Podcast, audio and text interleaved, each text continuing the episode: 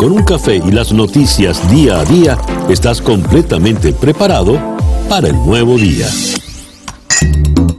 Día a día con César Miguel Rondón. A través de la 107.1 FM si estás en Miami. Y desde cualquier parte del mundo en todas nuestras plataformas digitales. Muy buenos días. Nos amanece ya este lunes 24 de febrero del año 2020 y de este día ya han transcurrido 7 horas y 2 minutos. Está usted en la sintonía de Día a Día desde Miami para el mundo. Día a Día es una producción de Flor Alicia Anzola para América Digital con Laura Rodríguez en la producción general, Mariel Sofía Rodríguez en la producción informativa eh, Jesús Carreño está en la edición y montaje, José Jordán en los controles con las presentaciones musicales de Manuel Sáez y Moisés Levi. Y ante el micrófono, quien tiene el gusto de hablarles, César Miguel Rondón. Por supuesto, para el día de hoy hay que ocuparse del coronavirus. Eh, se expande de manera grave, terrible. Hasta el Carnaval de Venecia ha sido suspendido luego de tres siglos o más de, una gran, gran tradición.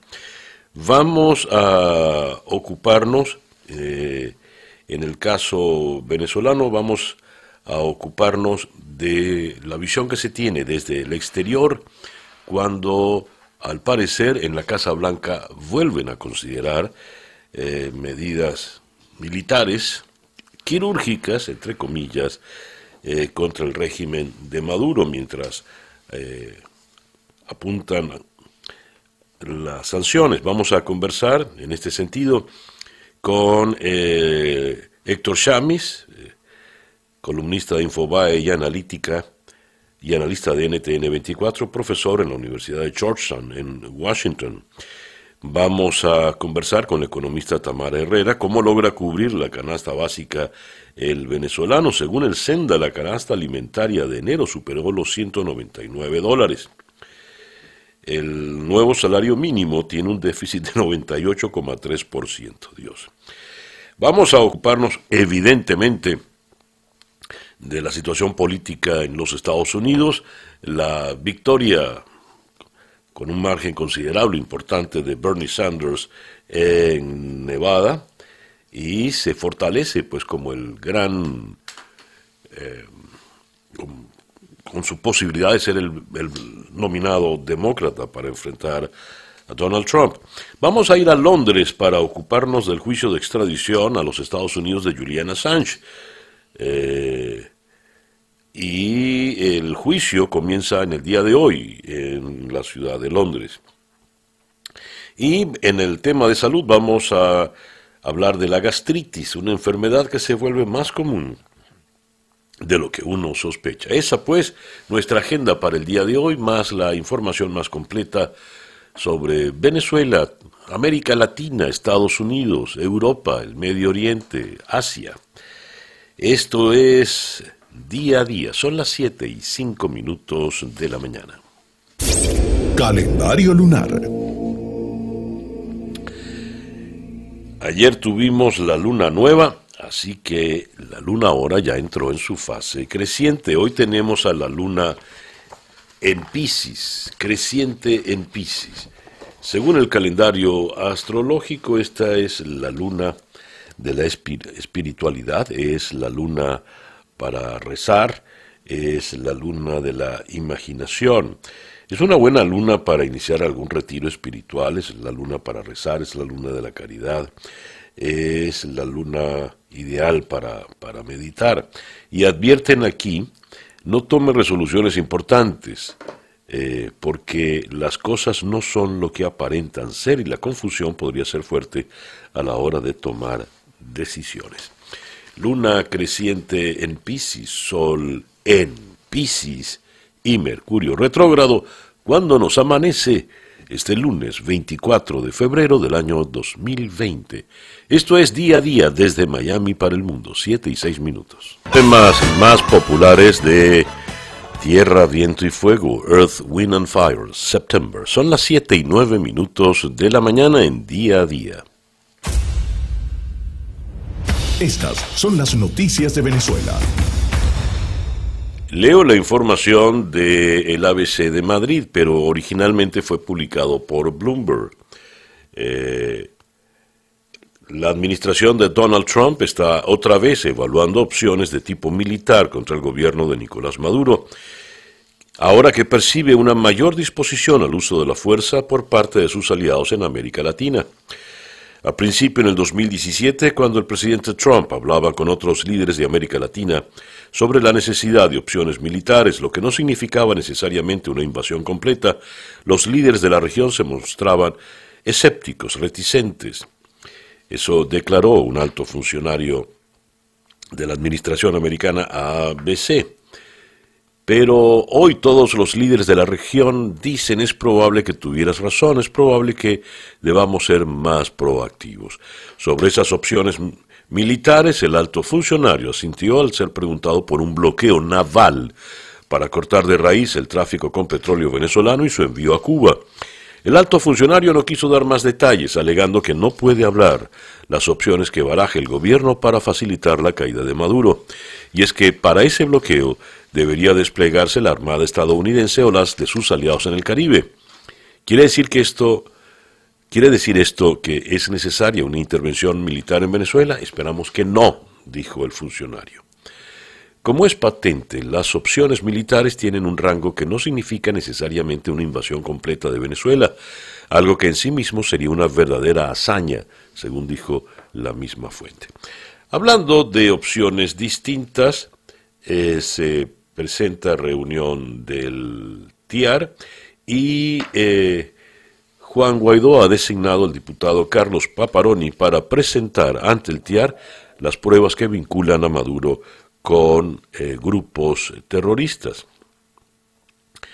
El presidente encargado Juan Guaidó, esto lo leo en efecto Cocuyo, ratificó al diputado Carlos Paparoni como comisionado presidencial contra el terrorismo y el crimen organizado y lo encargó de asistir a la próxima reunión del Tratado Interamericano de Asistencia Recíproca, a, efectuarse el próximo 3 de marzo.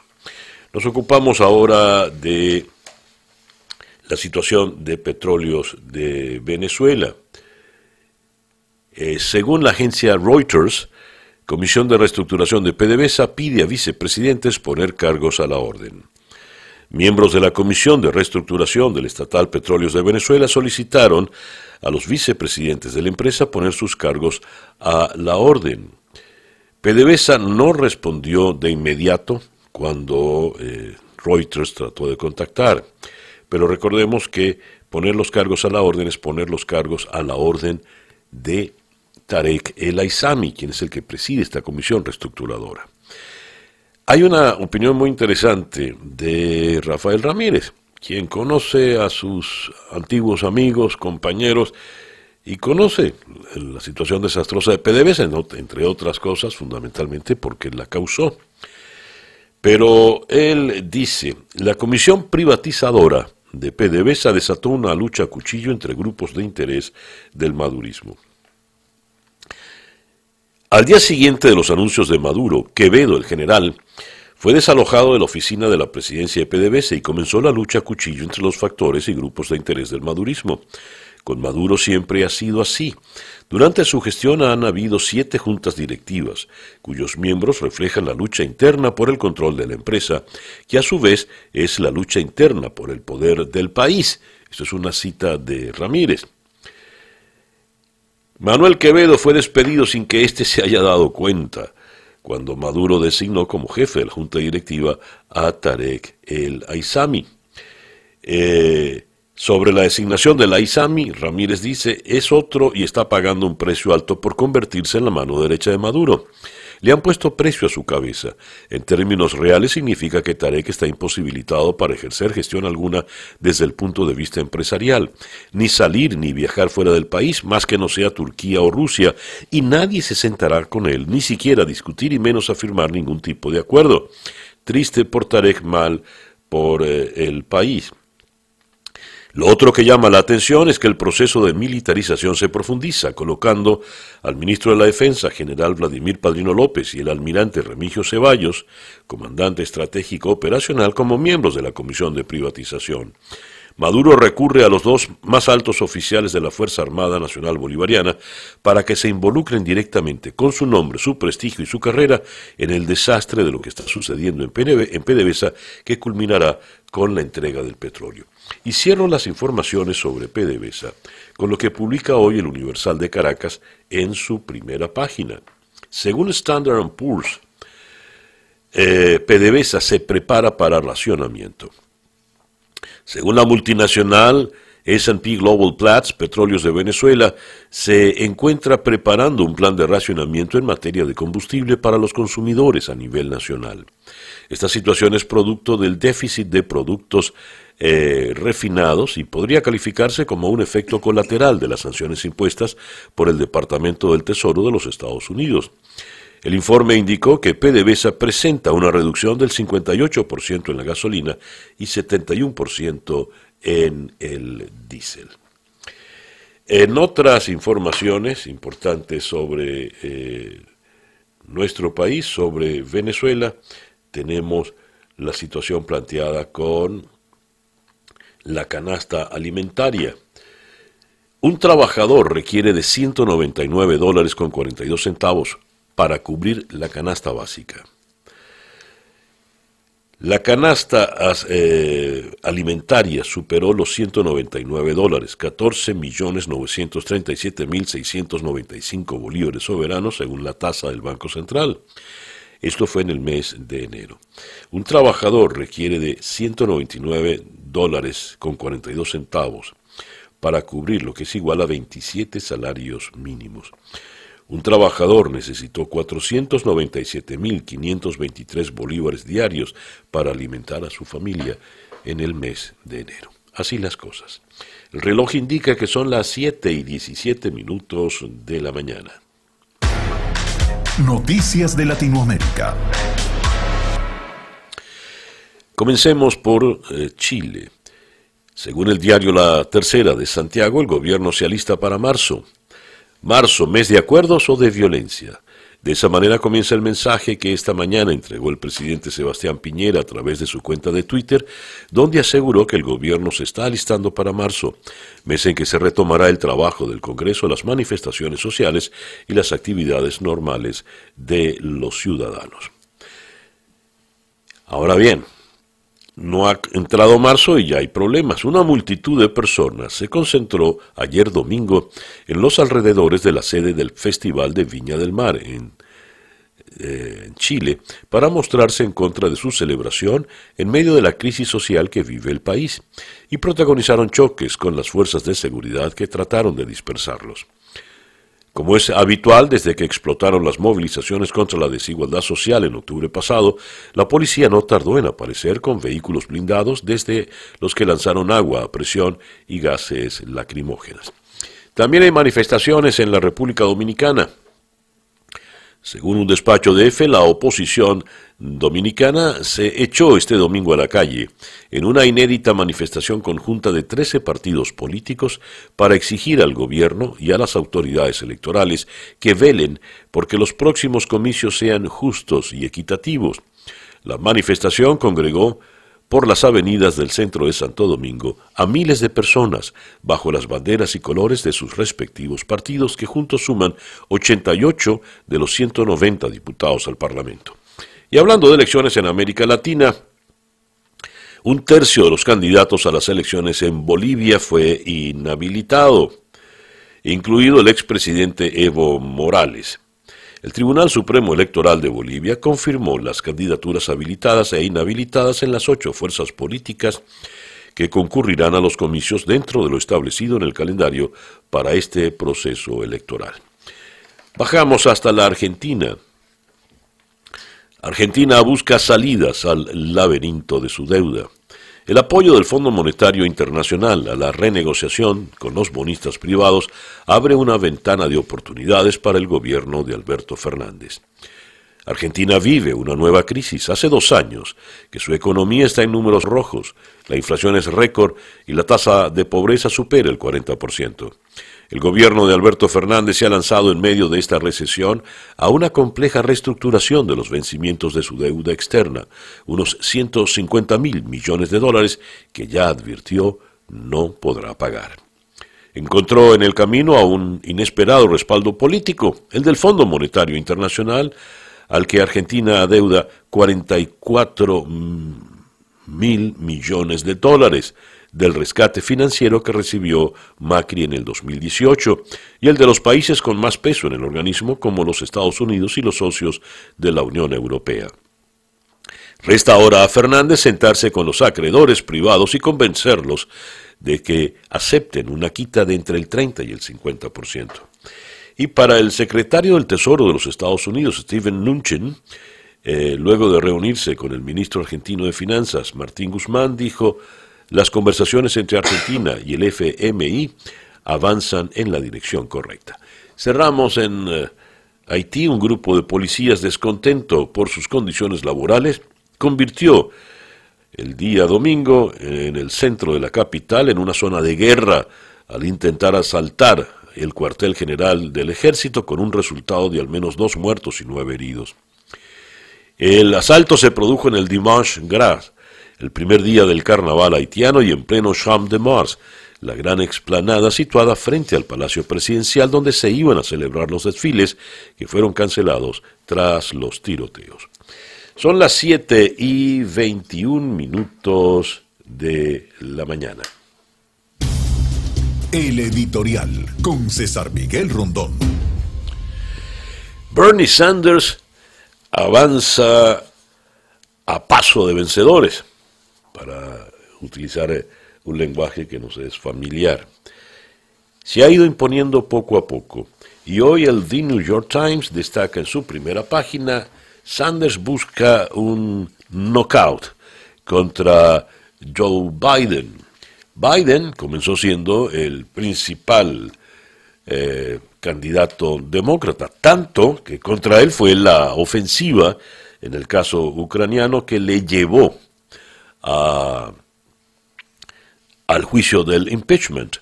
Pero Biden se ha ido desinflando, no tanto por la remontada de los otros, sino por sus propias eh, carencias. Ha manejado una estrategia errada.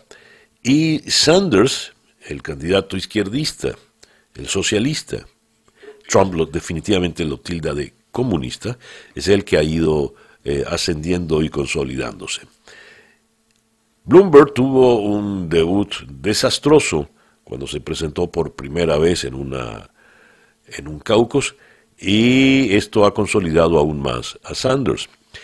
Pero para los analistas, viendo la cosa a distancia, el mejor candidato que puede tener Donald Trump es precisamente Bernie Sanders. Sanders dice estamos creciendo porque estamos haciendo lo correcto, es decir, todo lo contrario de lo que hace Donald Trump.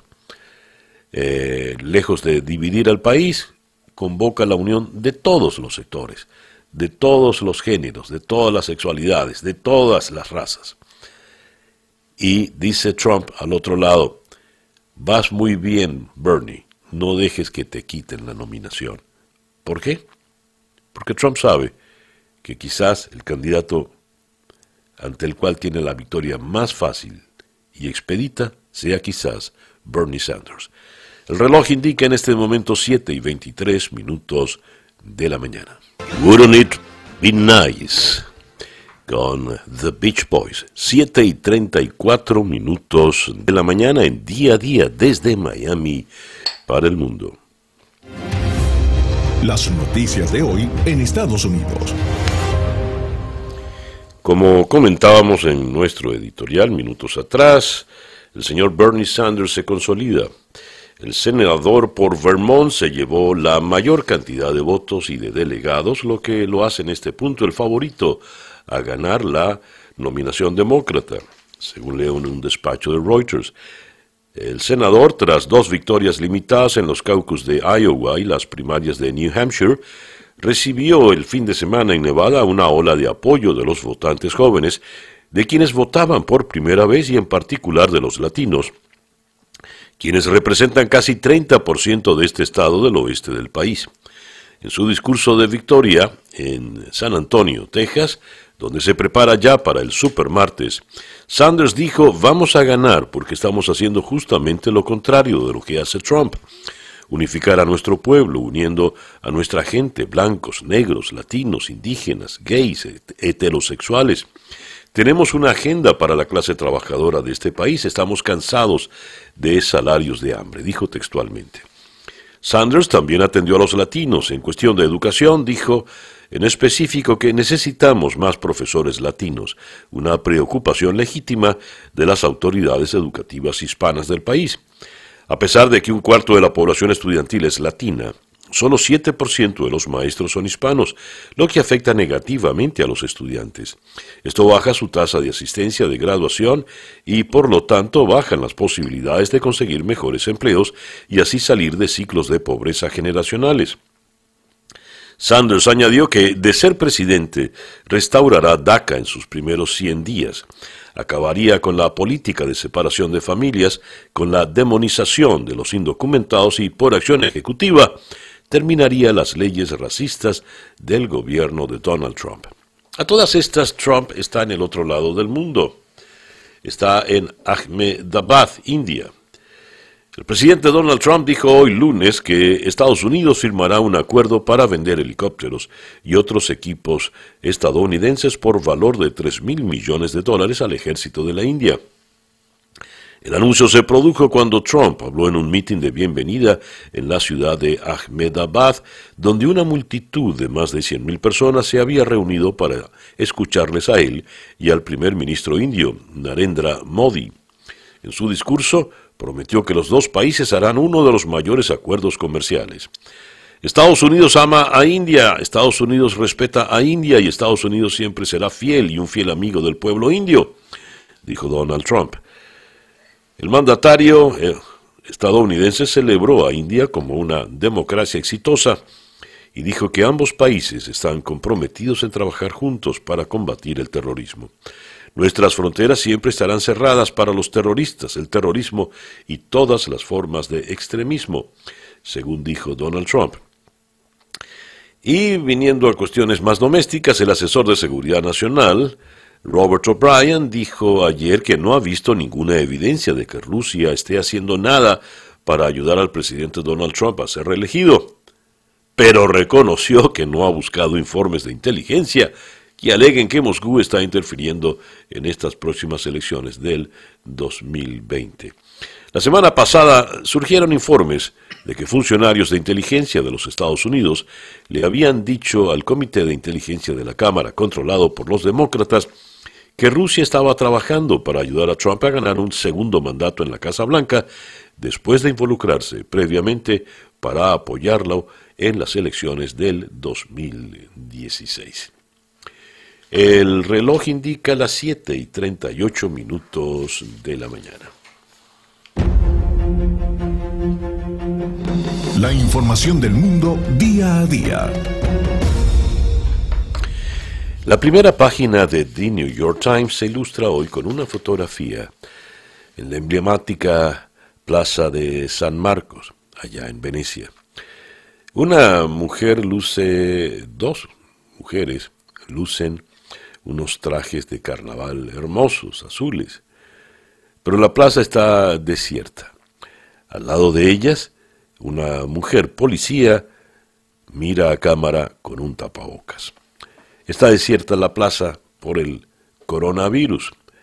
El coronavirus eh, está propagándose en el norte de Italia a un ritmo vertiginoso y por primera vez después de siglos ha sido cancelado el emblemático Carnaval de Venecia.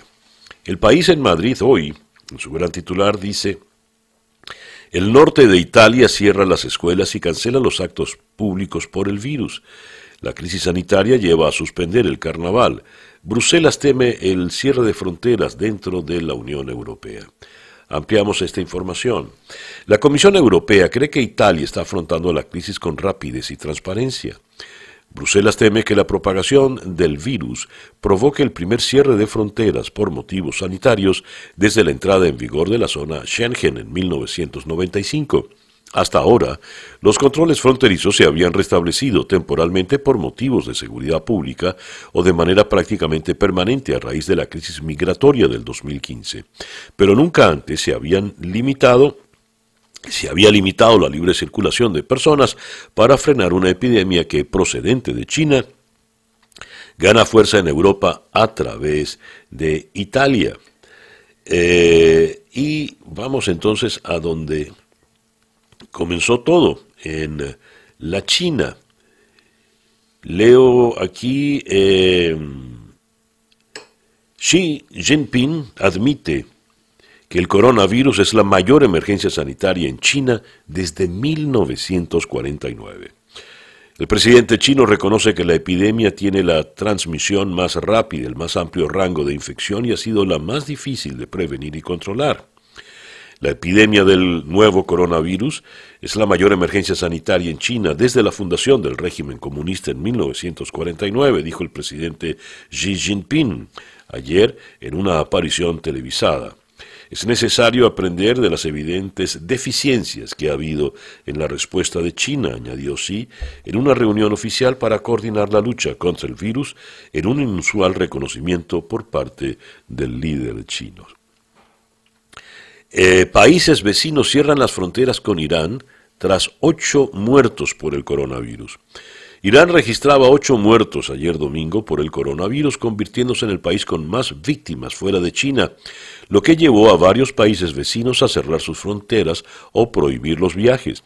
Irak, Turquía, Pakistán, Afganistán y Armenia anunciaron el cierre de las fronteras con Irán, donde se han registrado ocho muertos y 43 casos positivos. Se mantiene la tregua en Afganistán y Donald Trump dice estar listo a firmar la paz. Afganistán vivía ayer domingo la segunda jornada de una inusual tregua, que entusiasmó al presidente de Estados Unidos al punto que desde Washington dijo que estaba dispuesto a poner su nombre en un acuerdo de paz. Quiero ver cómo funciona este periodo de tregua de una semana. Si funciona en la próxima semana, pondría mi nombre en él. Es hora de volver a casa, sostuvo Trump antes de partir a la India. Siguiendo con más eh, informaciones vinculadas al coronavirus, unos 70 hospitales, casi el doble de los actuales, estarán preparados en Francia para tratar a eventuales pacientes afectados por el coronavirus a partir de mañana, es decir, a partir del día de hoy, según Olivier Véran, quien es el ministro de Sanidad francés. Yendo a cuestiones políticas, en Alemania los socialdemócratas triunfan y la ultraderecha retrocede en las elecciones de Hamburgo. Los resultados preliminares de las elecciones regionales de Hamburgo otorgan el primer lugar al Partido Socialdemócrata de Alemania, seguido por los verdes. El CDU de la canciller Angela Merkel y el AfD fueron castigados en las urnas. ¿Por qué la ultraderecha se dio terreno en esta próspera ciudad alemana? Nazis fuera. Con este coro celebraron victoriosos los simpatizantes de los partidos socialdemócrata y verdes el resultado de Hamburgo. Los dos seguirán gobernando juntos en esta ciudad-estado del norte del país. Los resultados preliminares de la emisora pública ZDF pusieron al Partido Socialdemócrata, SPD, que comparte el poder con los conservadores, a nivel federal en 37,8% en los comicios. Un resultado que, si bien les permite mantener su feudo en la próspera y cosmopolita Hamburgo, les deja un sinsabor, están unos 7 puntos por debajo del 45,6% que alcanzaron en el 2015. Y cerramos con la política española. Dos semanas eh, después de confirmar su candidatura y a 42 días de las elecciones vascas del 5 de abril, Pablo Casado comunicó ayer a Alfonso Alonso, líder del partido en Euskadi, que había decidido sustituirlo por Carlos Iturgaiz presidente del PP Vasco entre 1996 y el 2004. Iturgaiz abandonó la política en el 2019, molesto porque Casado le colocó en el puesto 17 de las listas al Parlamento Europeo. El secretario general del PP, Teodoro García Egea, lo presenta ahora como el referente que necesita el electorado vasco para generar ilusión. Alonso pretendía tratar de reconducir hoy el pacto de coalición con Ciudadanos, pero se ha quedado pues por fuera en la contienda electoral para el País Vasco. El reloj indica en este momento las 7 y 45 minutos de la mañana. Steve Tyrell y Judith Hill con Good Good Loving. El reloj indica 7 y 48 minutos de la mañana, hora del este, acá en día a día desde Miami para el mundo y desde Miami vamos ahora a la ciudad de Londres. Según Reuters, Julian Assange compareció ante un tribunal británico hoy para hacer frente a una solicitud de extradición de los Estados Unidos que quiere someterle a juicio por hackear computadores del gobierno y violar una ley de espionaje. Vamos a Londres, donde está Rafa de Miguel, corresponsal del diario El País de Madrid en el Reino Unido e Irlanda. Rafa, muy buenos días, muy buenas tardes para ti allá. ¿Qué tal? Muy buenos días. Rafa, eh, ¿qué se ha sabido de esta primera sesión del juicio de extradición de Assange? Bueno, es una primera sesión en la que hemos escuchado sobre todo los argumentos de la Fiscalía, que prácticamente se ha limitado a, repetir el, texto, el documento que el gobierno de Estados Unidos ha enviado solicitando la extradición del cofundador de la página web Wikileaks, de Julian Assange, acusan de cerca de 18 cargos eh, delictivos, entre ellos eh, hackear computadoras del gobierno estadounidense y sobre todo difundir información y poner en peligro a informantes con, las, con los documentos famosos que hace ya aproximadamente 10 años difundió en torno a la guerra de Afganistán y la guerra de Irak. Va a ser un proceso largo, va a ser un proceso que va a durar meses hasta que sepamos finalmente si los tribunales británicos deciden o no la Assange ha estado ya recluido durante 10 años. Primero, el largo periodo que pasó en la Embajada del, Ecuador, allá en, Londres, hasta que cambió la política ecuatoriana. Eh, en este juicio habrá nuevas revelaciones, Rafa, sobre lo que llegó a ser Wikileaks en su momento de escándalo. ¿Aló? Creo que se nos ha caído la, línea con, con Rafa de Miguel. Ya Laurita está tratando de reponerlo. Eh, leo acá en Infobae casi una década desde que su página web Wikileaks enfureciera a Washington al filtrar documentos secretos de los Estados Unidos. Eh, Juliana Sánchez acusado por este país de 18 presuntos delitos de conspirar para acceder ilícitamente a computadoras del gobierno e infringir una ley de espionaje y podría pasar décadas en prisión si es condenado.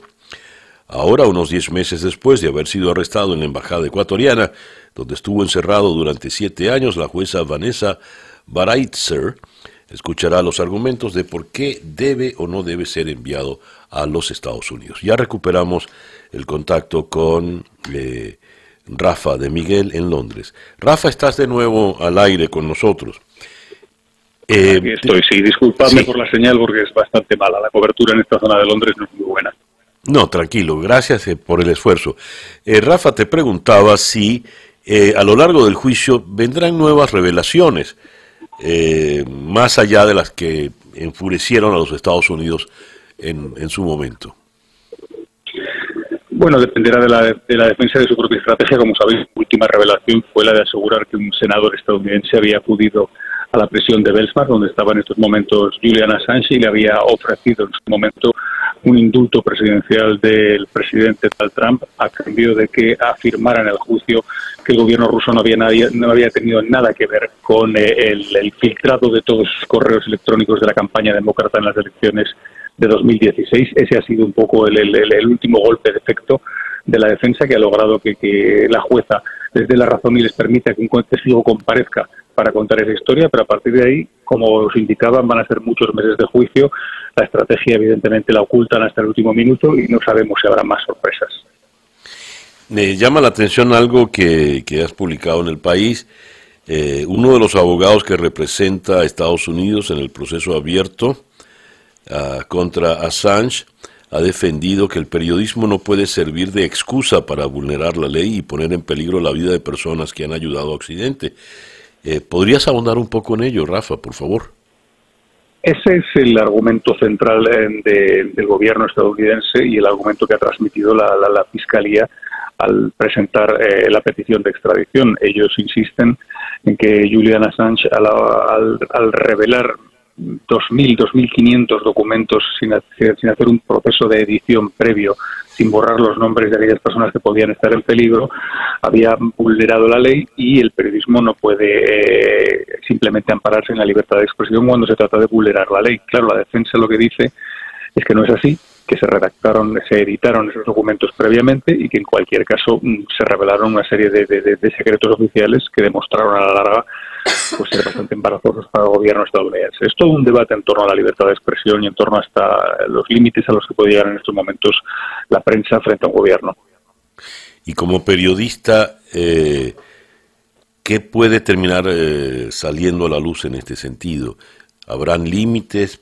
Es decir, porque la pregunta va más a la verdadera trascendencia del juicio de extradición contra Julian Assange. Eh, ¿Qué terminaremos discutiendo nosotros? Es, es curioso que me hagas esa pregunta porque probablemente sea la pregunta clave. Yo creo que todos estamos de acuerdo en que es mejor la verdad a la mentira y es mejor la transparencia a la ocultación, pero también como periodistas tenemos que hacernos una pregunta. La verdad pura y dura sin confirmarla, sin contrastarla, sin elaborarla, sin contextualizarla, o la verdad trabajada con las con el rigor que, un medio de comunicación tiene que tener. Te recuerdo que cuando WikiLeaks apareció, el primer conjunto de documentos que se publicaron se hizo a través de un consorcio con otros, eh, con varios periódicos internacionales, como el Guardian, el New York Times o El País en España. Y nosotros hicimos una tarea previa de rastrear en esos documentos, que eran documentos en bruto, de los que no se sabía exactamente ni de dónde salían ni a qué se referían en concreto. Fuimos buscando nombres, fuimos buscando datos y descubrimos cuáles eran las historias interesantes y las editamos para poder proteger la vida de personas que a lo mejor pues podían sufrir cierto riesgo si sus nombres aparecían. Es decir, eso es un trabajo previo del periodismo y eso es lo que también hay que defender. Está bien defender la transparencia, está bien defender la verdad, pero el periodismo no es simplemente contar las cosas tal y como te vienen. El periodismo es también un trabajo previo de edición que es a veces éticamente más importante. Totalmente, estoy totalmente de acuerdo contigo, Rafa. El detalle está en que no siempre se procede así. Eh, no todos los medios que manejan ese tipo de rigor ético, ¿no? Claro, exacto. Esa es la clave. La clave es no solamente tener la información, sino saber hasta qué punto es importante, cómo hay que presentarla y de qué modo se puede hacer sin, sin, sin infringir innecesariamente la ley. Ya. Rafa, muchas gracias por atendernos en la mañana de hoy. Un abrazo a todos. Rafa de Miguel es el corresponsal del país de Madrid, allá en el Reino Unido. El eh, reloj indica que en este momento son las 7 y 56 minutos de la mañana. Vamos ahora a hacer una pequeña pausa y al regreso venimos con mucha más información. Recuerde usted que esto es eh, día a día desde Miami para el mundo, una producción para América Digital. 7 y 56 minutos de la mañana, hora del este. Día a día. Carlos Vives y Sebastián Yatra y robarte un beso. El reloj indica 8 y 3 minutos de la mañana. En Infobae leo que el asesor especial de la Unión Europea viaja en este próximo mes de marzo a Caracas en busca de elecciones presidenciales libres y justas. Enrique Iglesias inicia por, inicia por estos días una gira por varios países involucrados en la crisis del país del Caribe y luego volverá a la capital venezolana para tener encuentros con diversos actores políticos. Dice Iglesias tenemos un plan y es que haya elecciones presidenciales sin exclusiones. Mas, ¿cuán factibles pueden ser esas eh, eh, elecciones libres y justas? En un eh, artículo publicado también en Infobae por Héctor Chamis, bajo el título La inmoral pretensión de normalizar a Maduro, se hace un análisis de cómo todos estos planes nunca llegan a nada concreto porque el señor Maduro permanece siempre allí. Vamos hasta la ciudad de Washington para conversar precisamente con eh, Héctor Chamis, profesor en la Universidad de Georgetown. Héctor, muy buenos días. Buen día, César Miguel. Un gusto estar en tu programa. Gracias por atendernos, Héctor.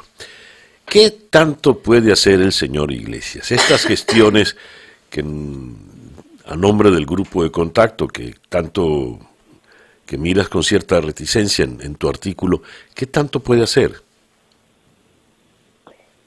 Bueno, como está planteado, poco. El grupo de contacto se creó un año atrás, febrero de 2019. Fue una idea de la anterior jefa de la diplomacia europea, Erika Mogherini.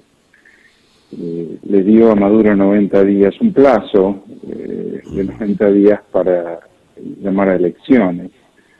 Eh, un plazo perentorio sin, sin dejar aclarado cómo.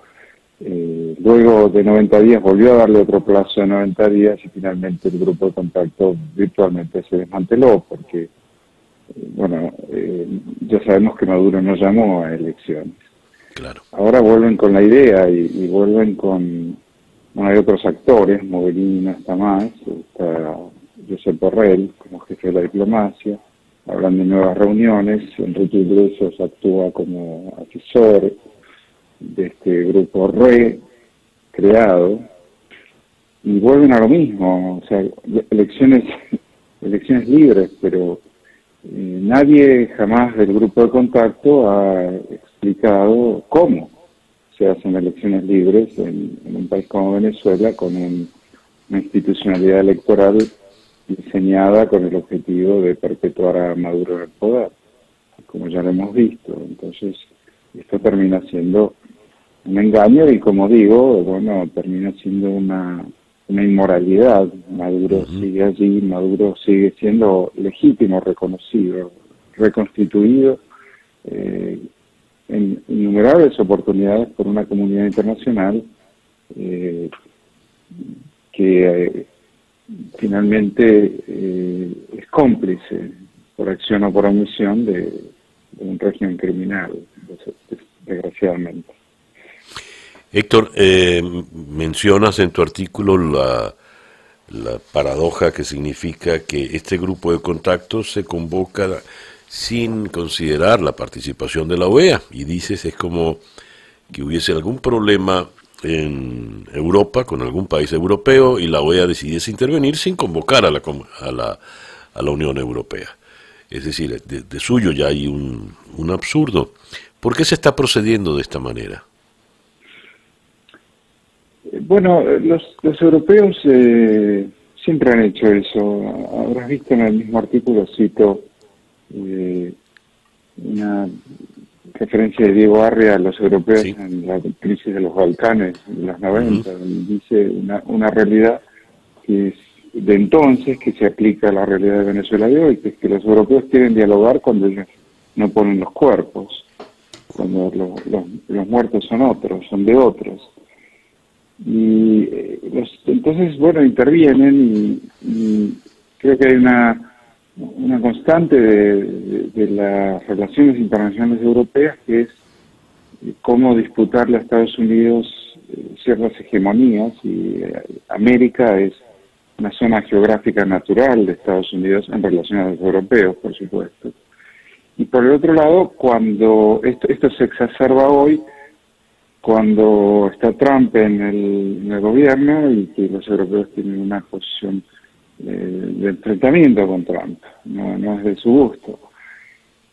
Y es así lo hicieron el año pasado, eh, y es un absurdo en ese sentido también, eh, César Miguel, porque eh, la OEA jamás podría intervenir en una crisis política de algún país europeo pasando por alto la opinión, la perspectiva, en última instancia la legitimidad de la Unión Europea en esa materia. Y así lo hacen, eh, y no consultan a la OEA y no consultan a nadie. Entonces termina siendo un, una complicidad, esa, es la desgracia mayor. Héctor, en la, cita a, a, Diego Arria en el momento en que presidía el Consejo de Seguridad de Naciones Unidas a propósito de la crisis de los Balcanes, es pertinente. Él eh, citas a, Arria, ya hablando en, tiempos de ahora, eh, cuando él dice, eh, los europeos recomiendan diálogo cuando se trata de los problemas de otros, nos van diezmando mientras a la distancia insisten diálogo y nunca ponerle un dedo encima a Maduro. Eh, esto tú comentas luego, esto quedó evidenciado cuando llegaron por fin los cascos azules, las fuerzas de la OTAN, perdón, en el año 95. Bien, en el caso venezolano mucho se ha insistido en el tema militar y casualmente hoy vuelvo a leer en el ABC de Madrid, aireando la consideración de que de nuevo Trump vuelve a poner todas las eh, cartas sobre la mesa. Bloomberg fue el primero en abrir eh, esta posibilidad. ¿Qué sabes de esto? ¿Qué se comenta en Washington, Héctor?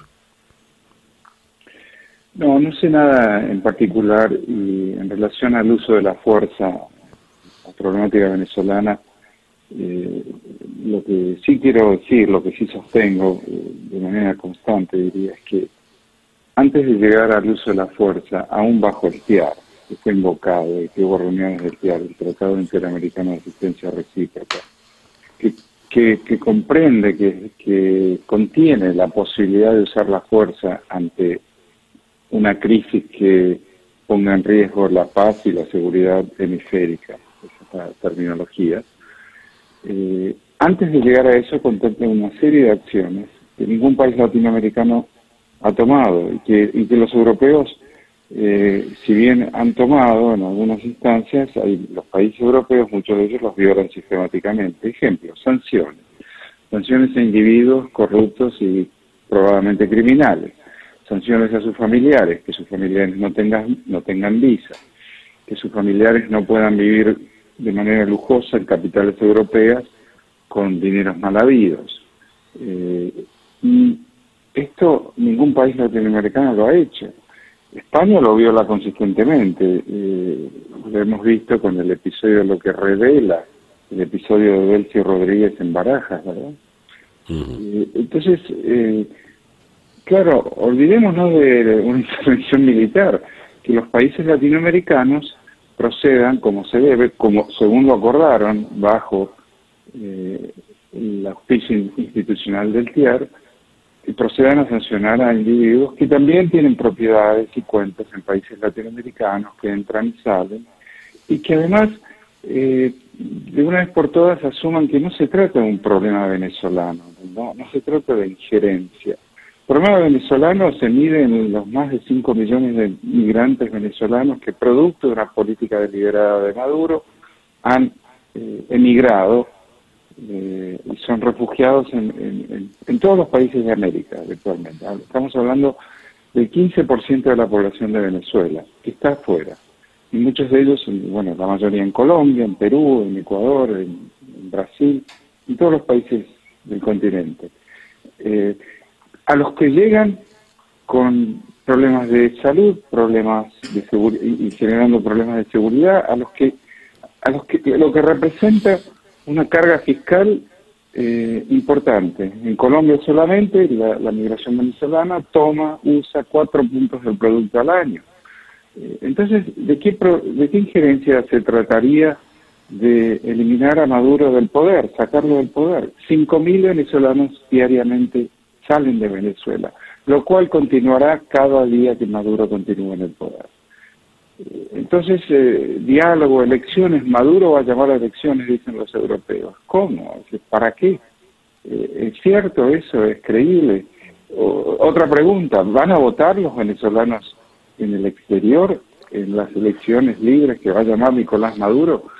Resulta eh, entre burla y ofensa, verdaderamente. Mientras tanto, los países de América continúan haciéndose cargo de los venezolanos necesitados eh, y sufriendo penuria. Ya. Héctor, te agradezco inmensamente que nos hayas atendido en la mañana de hoy. Te agradezco a vos, César Miguel, hasta siempre. Héctor Chamis, profesor en la Universidad de Georgetown, allá en Washington, columnista de Infobae y, de, y analista en NTN 24.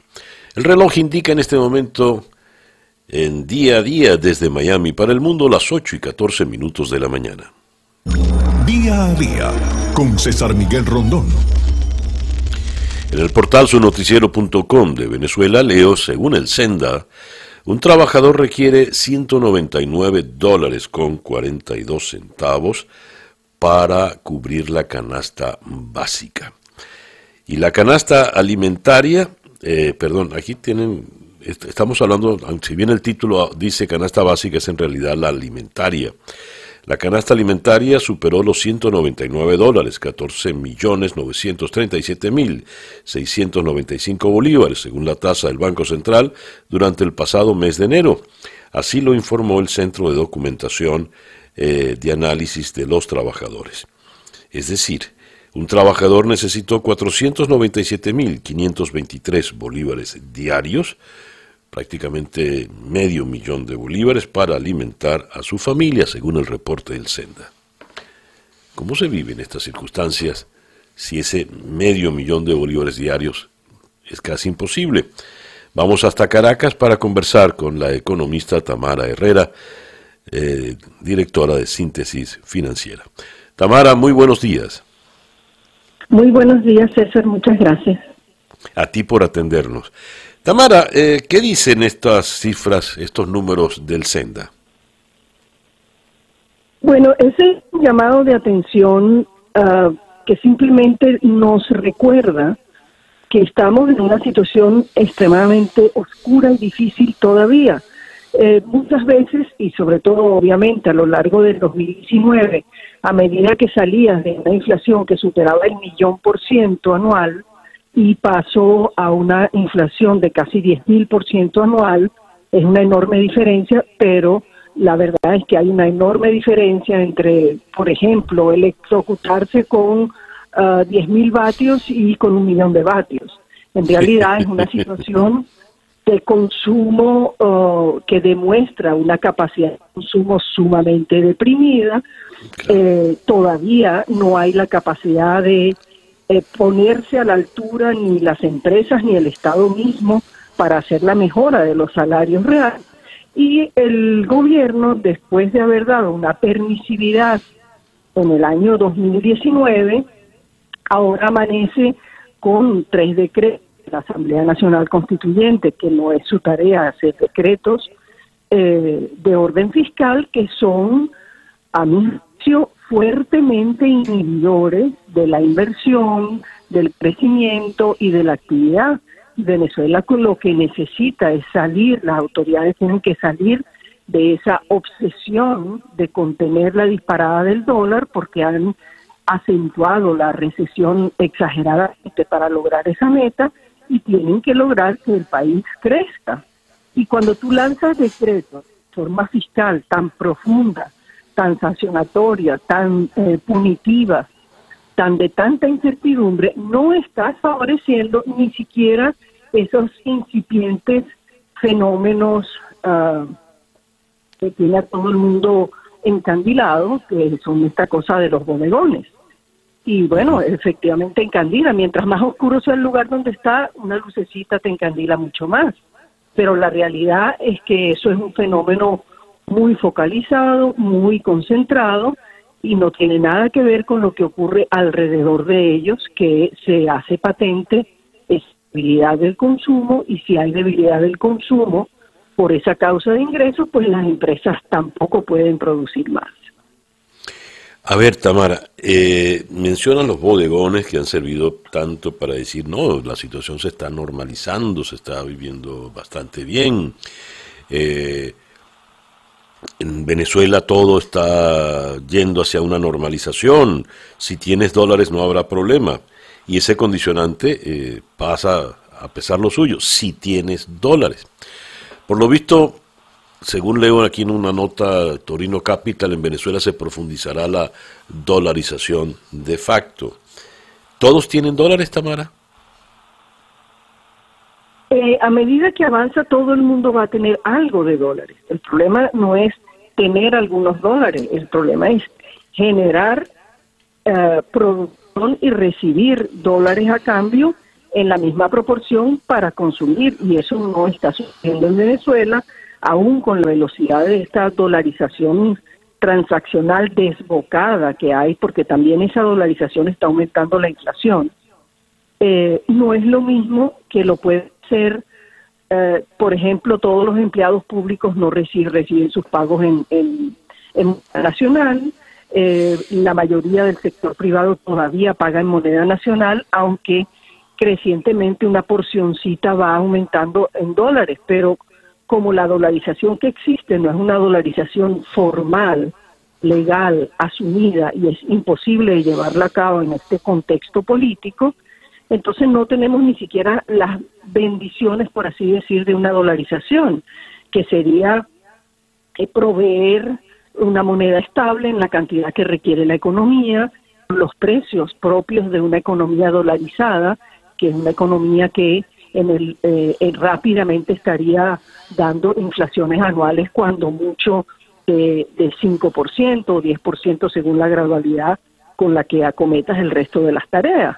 En Venezuela está en este momento, en materia de inflación, sí está, parece que se estuviera alejando de la hiperinflación, pero como digo, una inflación que este año nosotros pronosticamos que puede estar en el rango todavía del 3.000% o 5.000%, de, dependiendo de la discrecionalidad gasto fiscal, estamos todavía en graves problemas porque la economía no tiene la fortaleza para dar empleo y generar los ingresos que a su vez alimenten el consumo. Es un circuito y mm. ese circuito tiene que estar eh, lubricado por buenas señales de parte del gobierno y promoción. Y aquí, por el contrario, estamos acumulando contracción del crédito, eso se, el financiamiento se acabó.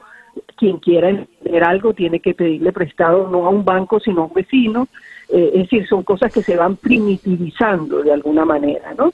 Y entonces, eh, por eso muchos se, se detienen, y no porque sea falso, es decir, cuando tú desmontaste, aunque no fuera correctamente, el control de cambio, efectivamente lo hiciste por necesidad y no por convicción y empezaron a tener entonces con ese marco legal una relativa confianza o riesgo bajo y entonces empezaron a mover ciertas áreas de la economía. Pero ¿qué es lo que se mueve? Que tú lo que necesitas es demoler unas paredes y poner unos estantes eso es una inversión menor, eso es un empleo muy circunscrito, muy pequeño. El que hay que mover es el de la manufactura, el de la industria, el de la construcción.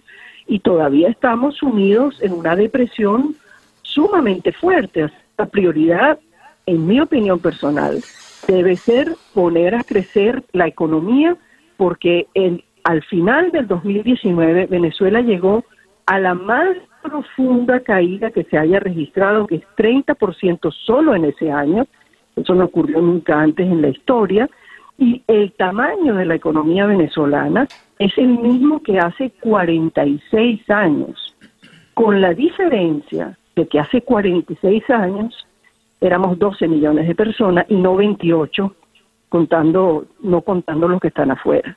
Y la caída del ingreso per cápita real del venezolano es hoy 40, 60% más baja hace 46 años. Entonces, dime, dime tú si no es la prioridad crecer antes de obsesionarse en asfixiar la economía el financiamiento para contener el dólar. Si tú te pones en un modo auténticamente expansivo, con un marco legal de confianza, puedes empezar a mover la, la, economía y la recuperación.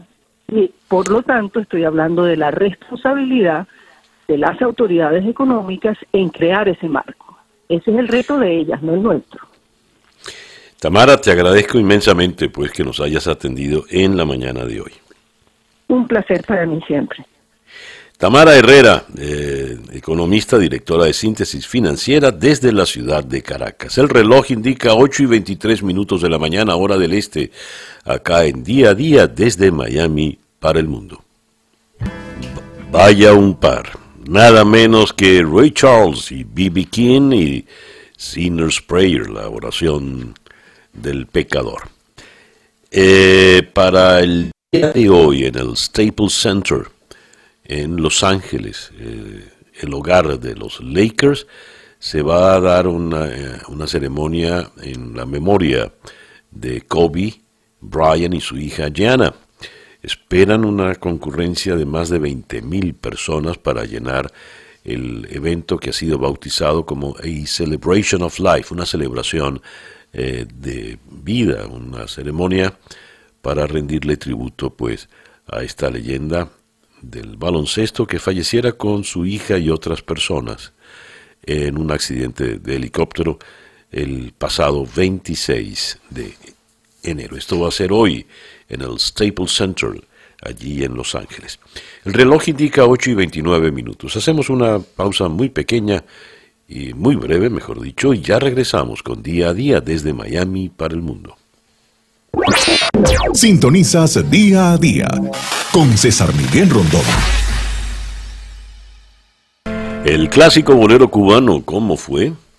Inmortalizado por Benny Morén, esta versión nueva, reciente de la gran Betsaida Machado con el grupo Famas Loop. El reloj indica 8 y 36 minutos de la mañana acá en Día a Día desde Miami para el mundo. The New York Times titula en esta mañana, el Sanders busca propinarle un knockout a Biden, otrora el principal candidato a derrotar, pero ya luego de la victoria en Nevada, Sanders pues se perfila cada vez más como el favorito para alzarse con la nominación. Vamos a abordar este tema con Emiliana Molina, periodista de Telemundo en, eh, en allá en Washington. Ah, no, Emiliana está en este momento en San Diego. Buenos días, Emiliana. ¿Cómo estás? Muy bien, estás en San Diego entonces, preparándote para, para seguir la cobertura de los Caucus. Correcto, estoy en eh, San Diego, California. Acá la hora local es 5 y 36 de la, de la mañana. Y estoy en uno de los estados que se aproxima para votar en Super Tuesday. Bueno, te agradezco inmensamente el madrugonazo, pues dado el, el cambio de horario. eh, ¿Cómo se ven las cosas? ¿Cómo se ven las cosas, Emiliana? Bueno, pues mira que el triunfo eh, de Bernie Sanders en Nevada es bastante importante, sobre todo teniendo en cuenta que en Iowa terminó pues casi de primero y en New Hampshire logró ganar la mayoría de los delegados. Pues este estado es crucial porque en realidad demuestra que Bernie Sanders logró capturar el voto no solo de los latinos, sino también de los afroamericanos en el estado de Nevada, que es un estado mucho más diverso de lo que es Iowa y de lo que es New Hampshire. Y no solo logró obtener esos votantes, sino que se llevó el 47% de los votos, obteniendo unos 13 delegados, duplicando el número que logró Joe Biden en ese mismo estado, que Joe Biden se llevó tan solo dos delegados con el 21% de los votos. Ahí le siguió Pete Buttigieg con el 13% de los votos, así que no calificó en realidad eh, al 15% de la mayoría, pero aún así se llevó un delegado. Y Elizabeth Warren, quien le sigue a Pete Buttigieg, terminó con cero delegados. Así que la ventaja que ha logrado eh, recopilar Bernie Sanders en los últimos días es bastante importante y más por lo que se viene en los próximos nueve días, César, que son críticos para determinar un posible nominado al Partido Demócrata. Pues se viene el debate, las primarias en Carolina del Sur y también Super Tuesday el 3 de marzo.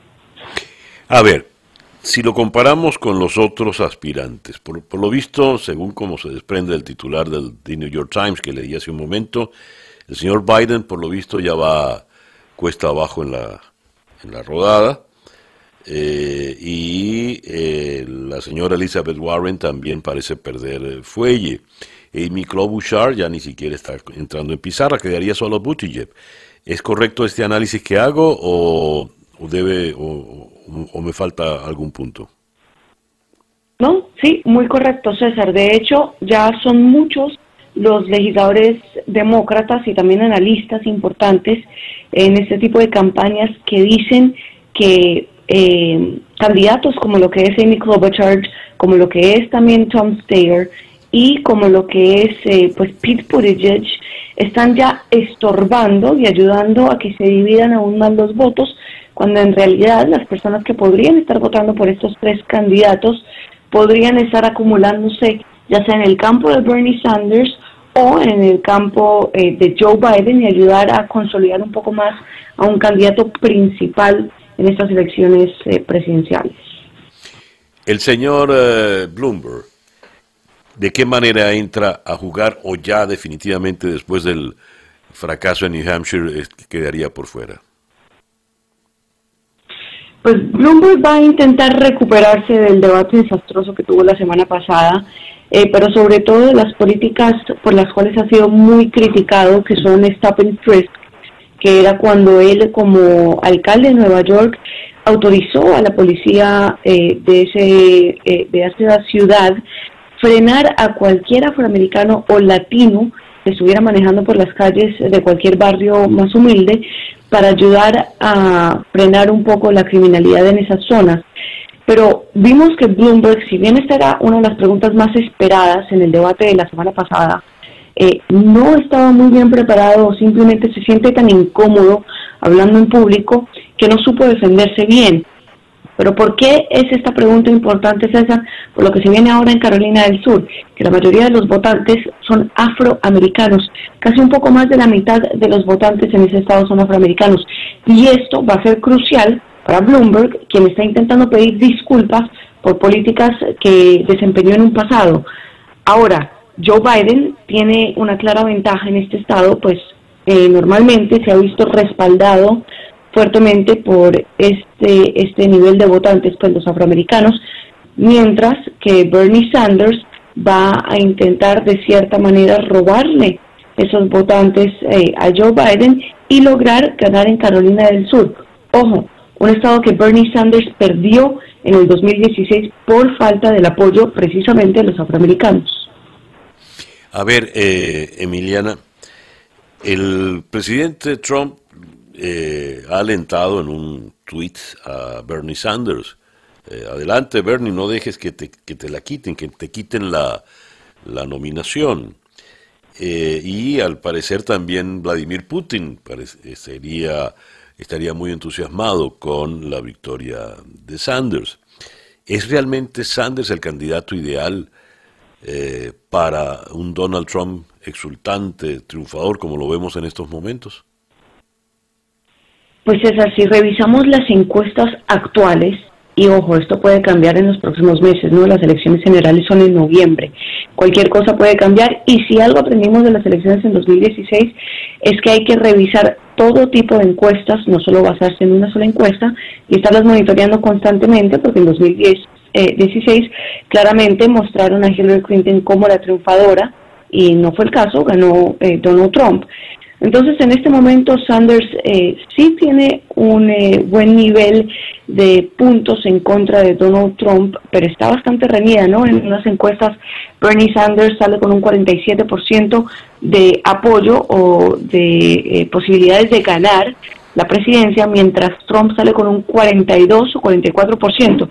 Así que este tipo de encuestas, si bien muestran una ventaja bastante reñida para Bernie Sanders, pues aún es una cifra que está, como te digo, bastante reñida y que va a ser difícil en realidad eh, darse cuenta si Bernie Sanders podría ser el candidato que pueda ganarle a Donald Trump en noviembre. Ya.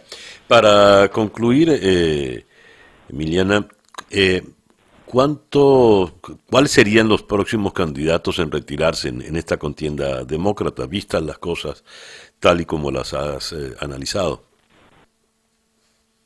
Pues Bloomberg queda claro que tiene toda la plata del mundo para seguir haciendo campaña, para seguir pagando comerciales. Logró la semana pasada por primera vez participar en uno de los debates. Así que creo que Bloomberg no se va a dar por vencido y de hecho en años anteriores había mucha charla de que se iba a lanzar a las elecciones presidenciales y nunca lo hacía. Así que el hecho de que el exalcalde de Nueva York se esté lanzando, creo que es porque piensa llegar hasta el final y no creo que se vaya a retirar. A Amy Klobuchar se le preguntó recientemente si se pensaba retirar de las elecciones y dijo que no, que aún seguía en esta campaña, especialmente porque veía eh, que estaba bastante reñida con Joe Biden que antes de que iniciaran las primarias esperaba que fuera el candidato o el nominado más claro por el Partido Demócrata y por ahora no lo ha sido y Sanders le está llevando una clara ventaja. Así que creo que los próximos en retirarse podrían ser Tom Steyer, el billonario que en realidad no ha logrado recopilar una buena fuente de votantes y mucha gente ni siquiera conoce su nombre. Y posiblemente eh, Pete Buttigieg, aunque eh, el triunfo en Iowa y el hecho de que ha logrado eh, obtener algunos delegados en otros estados, como lo hizo recientemente ahora en Nevada, podría ayudarlo o alentarlo a no retirarse, sino de pronto hasta después de Carolina del Sur o los Super Tuesdays, para ver en realidad eh, cómo va a salir adelante, César. Ya. Emiliana, muchísimas gracias por darnos este reporte, este análisis tan, tan completo en la madrugada de hoy para ti. Claro que sí, César, con mucho gusto. Emiliana Molina desde la ciudad de San Diego. El reloj indica, eh, allá son las 5 y 45, en el este son las 8 y 45 minutos de la mañana y esto es día a día. Sintonizas día a día con César Miguel Rondón. ¿Qué es la gastritis? ¿Por qué es tan frecuente la gastritis? ¿Por qué todos de alguna manera hemos pasado y corremos el riesgo de volver a pasar por ella? Abordemos este tema con el doctor Hugo Gori, gastroenterólogo. Vamos hasta la ciudad de Barquisimeto. Hugo, muy buenos días. Eh, buenos días, César Miguel. Un placer saludo a ti, a tu familia y por supuesto a tu oyente. ¿Qué es la gastritis, Hugo?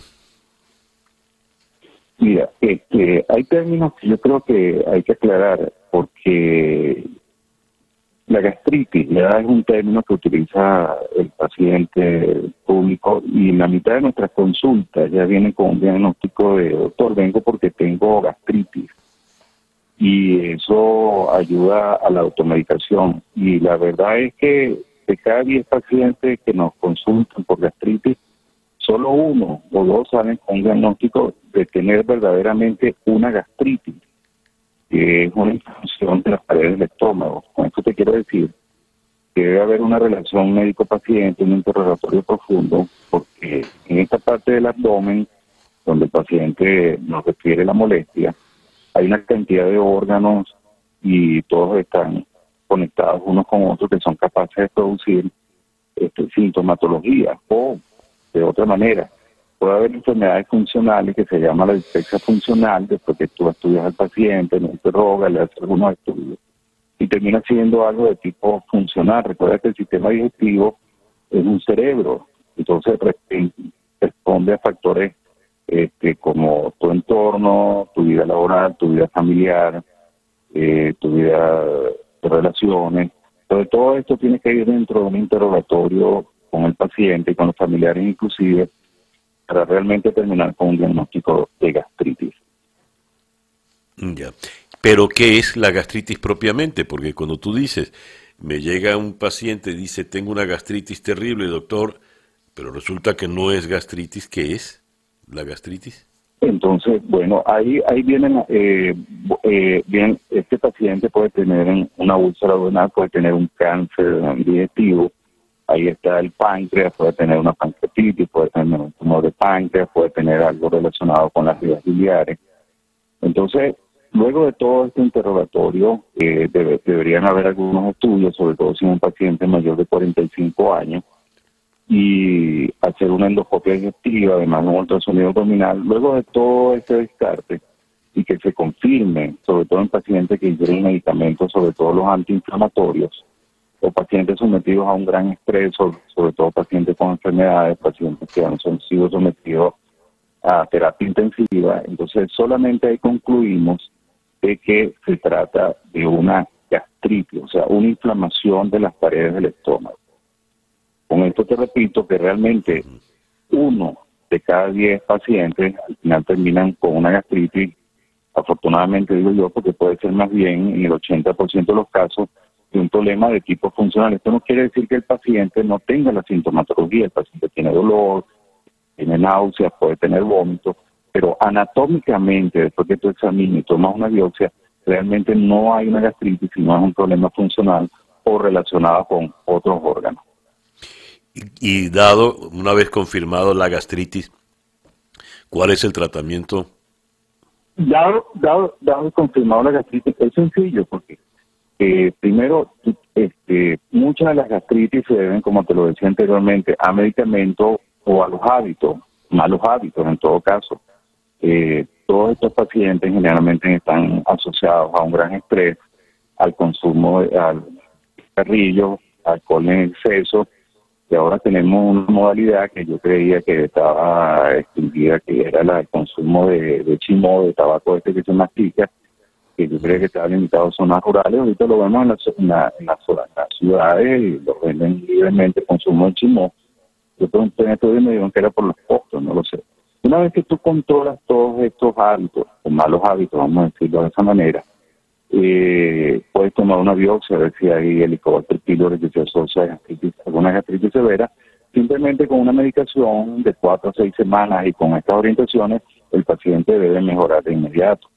Ojo con lo prolongado de la medicación. Hoy en día se ha, habido eh, muchos reportes donde los efectos adversos al sistema neurológico con estos medicamentos tomados a largo plazo.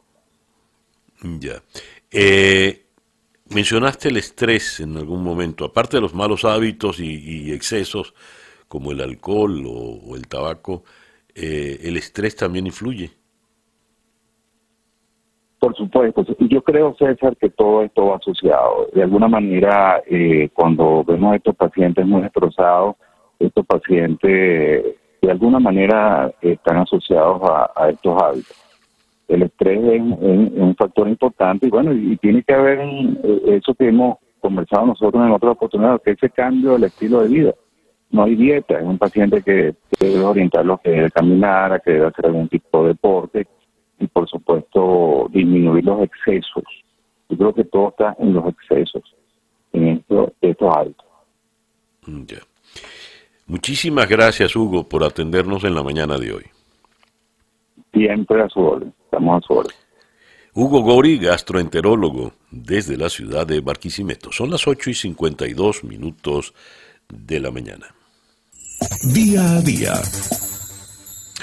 de cómo el like mató al quiere salir conmigo. Es una nota que leo en El País de Madrid, firmado por Ágate Cortés.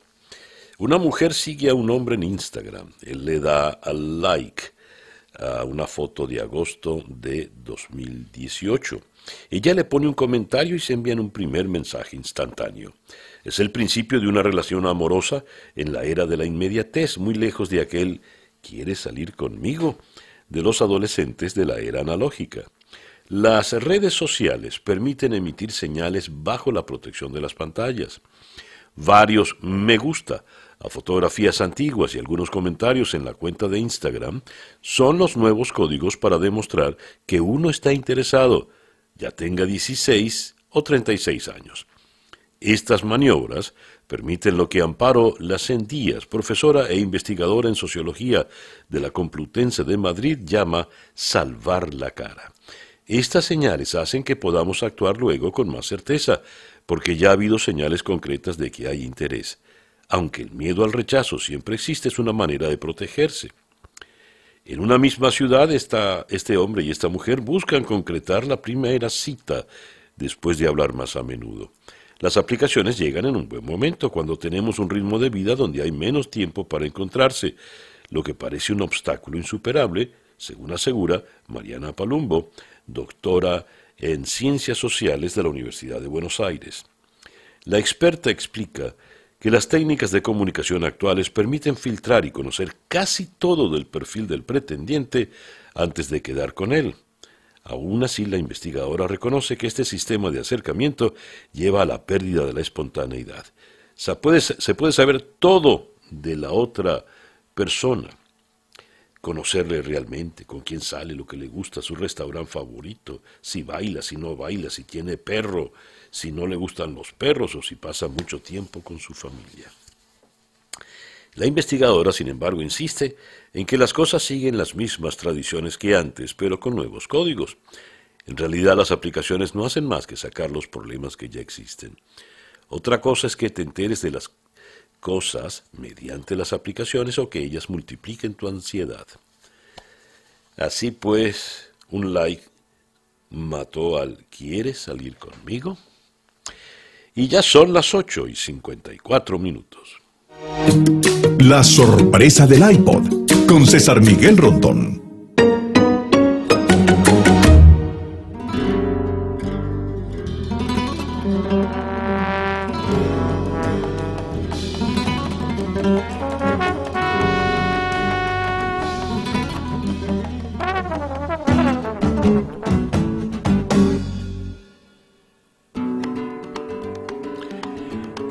Guitarra flamenca y trombón, ese es el niño José y Gloria Bendita. Y con este magnífico tema allá al fondo, con esa rumba allá al fondo, cerramos pues por el día de hoy. Esto es Día a Día desde Miami para el mundo. Día a Día es una producción de Flora Licianzola para América Digital con Laura Rodríguez en la producción general, María Sofía Rodríguez en la producción informativa, eh, Jesús Carreño en la edición y montaje y José Jordán en los controles. Y ante el micrófono, quien tuvo el gusto de hablarles, César Miguel Rondón. Gracias pues por permitirnos estar allí. Tengan todos el mejor día posible. Y a las 8 y 56 minutos, para variar, Barbarita. ¡Pichos!